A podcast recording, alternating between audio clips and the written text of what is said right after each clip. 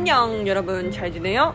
どうも、こんにちは、こんばんは、おはようございます。おんちゃんです。さて、本日は、久しぶりにお題ガチャをやるよ。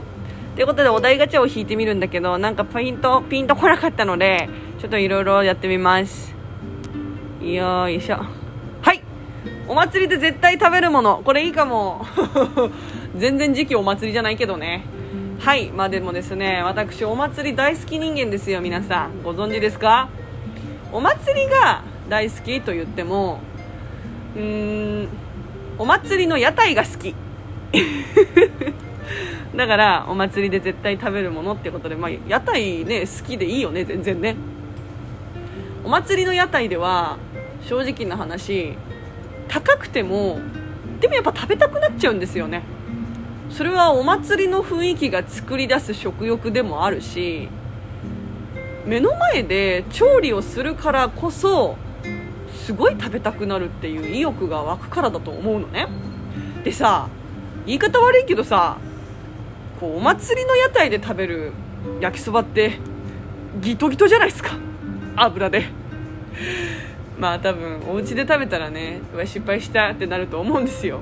でもお祭りで食べる割とこうギトギトめな焼きそばでもあの嬉しいことにね大体のお店でそのプラスチックの、まあ、ケースあるじゃないですか入れ物ね。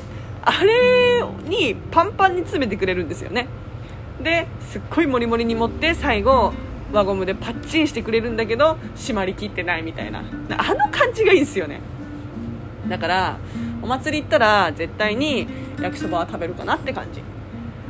たこ焼きはね実はあんまり食べたことない。なんでだろう？たこ焼きも美味しそうだなって思うんだけどあれだと思う。なんか気持ちいいたこ焼きの方がちょっと高い。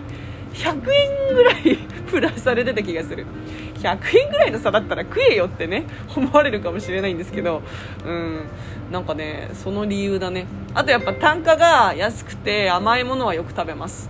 あんず飴とかチョコバナナとかね。チョコバナナもめっちゃ安いかっていうとそんな安くないんですよ。私今年ねあの、今年？今年だっけ？去年か。去年あの鳥の市に行ったんですよね花園神社の。すごい鳥の市初めてだったんですけどあのそこのお祭りの屋台が本当に久しぶりだったの。屋台というもの自体に行くのが。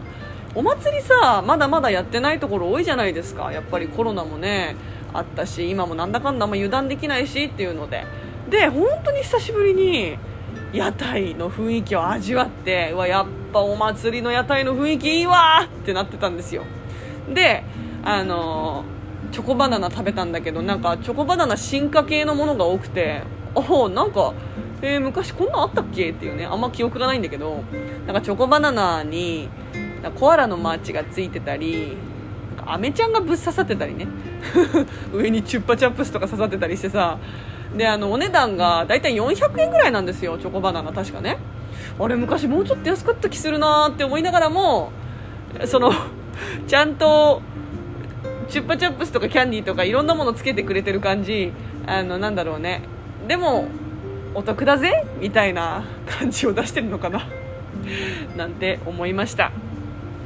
あとはベビーカステラ食べる。うん。